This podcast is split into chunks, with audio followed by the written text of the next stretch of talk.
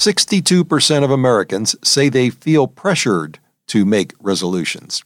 20% say they keep themselves accountable to keep their resolutions. By the way, that figure was 77% the previous year. What happened?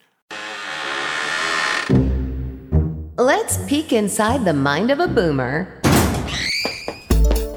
This is Boomer Randomness, a podcast dedicated to the baby boom generation with random observations about boomer life from boomers, including topics like music, movies, memories, marriage and divorce, retirement, bucket lists, kids and grandkids, travel, and a whole lot more.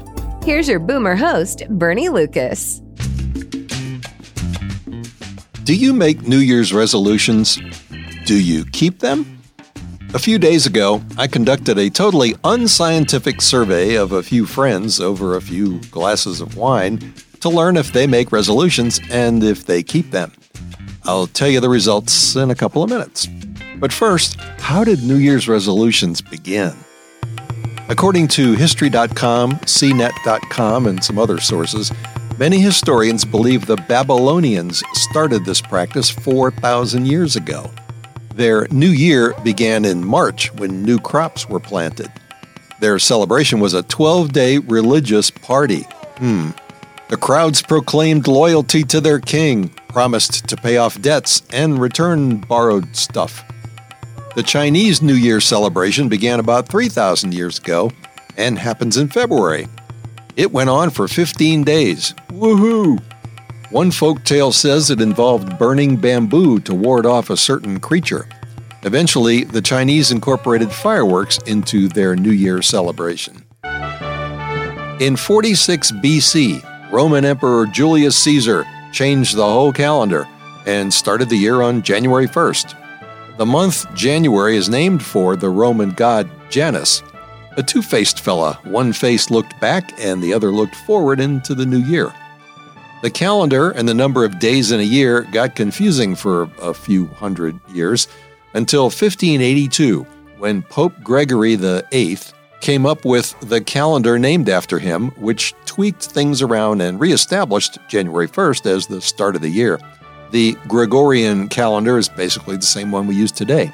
And that pesky leap year thing is how the calendar comes close to matching the Earth's trip around the Sun. By the way, this year, 2024, is a leap year. Back to New Year's resolutions. The Webster Dictionary says the first use of the phrase New Year resolution was printed in a Boston newspaper in 1813. The writer said, there are multitudes of people accustomed to receive injunctions of the New Year resolutions who will sin all the month of December with a serious determination of beginning the new year with new resolutions and new behavior, and with the full belief that they shall thus expiate and wipe away all their former faults. Interesting concept.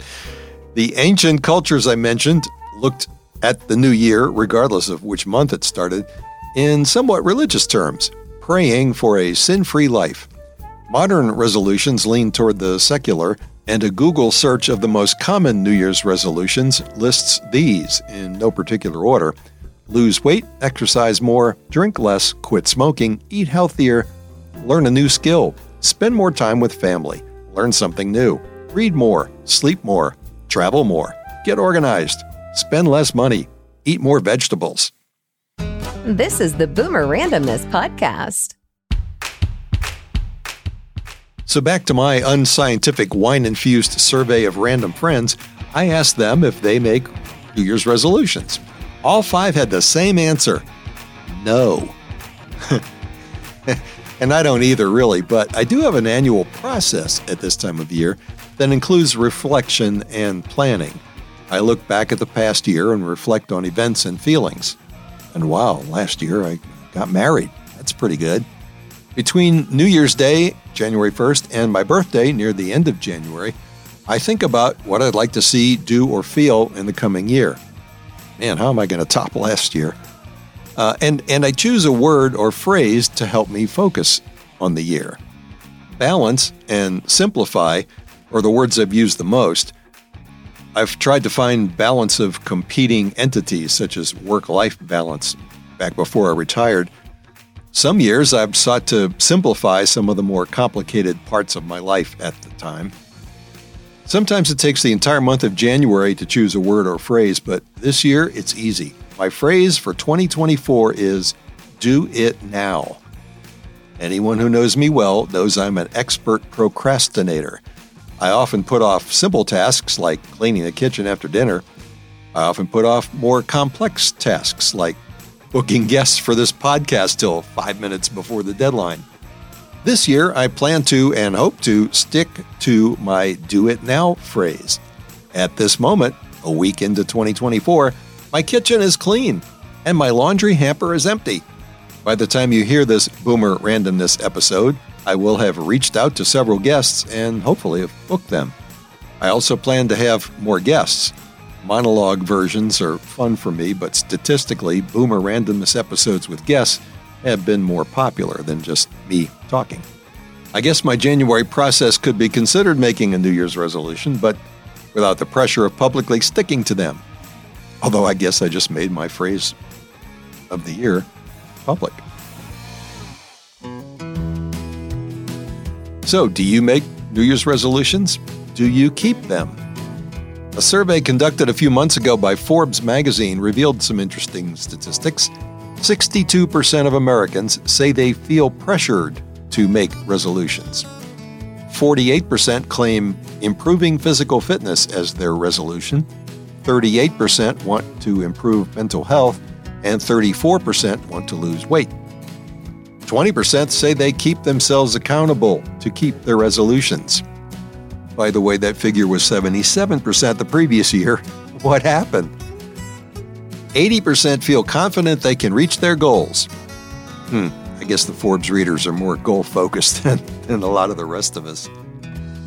Another survey says 37% of Americans plan to make one or more resolutions or engage in some kind of goal setting. How does this break down by age? In another survey, 59% of those ages 18 to 34 make resolutions, versus only 19% of boomers. How long do Americans keep their New Year's resolutions? Another Forbes survey claims the average length of time we keep our resolutions is 3.74 months. About 5% keep resolutions for the first six months, and only 1% keep them for the whole year. One more survey indicates that action oriented goals are more likely to be successful than avoidance oriented goals. In other words, if your goal is to spend more time with family, that might work. If you resolve to drink less, mm, not so much. I'm Bernie Lucas. As always, I thank you for listening, and I'd love it if you tell everyone you know about this podcast. And if you make New Year's resolutions, I wish you good luck keeping them. Here's what's coming up on Boomer Randomness. I post new episodes on Tuesdays. Retirement, music, financial planning, love, travel, women's history, and race relations are all on my topic list for upcoming episodes. I'll get more specific with you next time. Learn more about Boomer Life and sign up for episode updates at boomerrandomness.com. And check us out on the Boomer Randomness Facebook. Okay, Boomer. Thanks for listening and tell everyone you know about Boomer Randomness.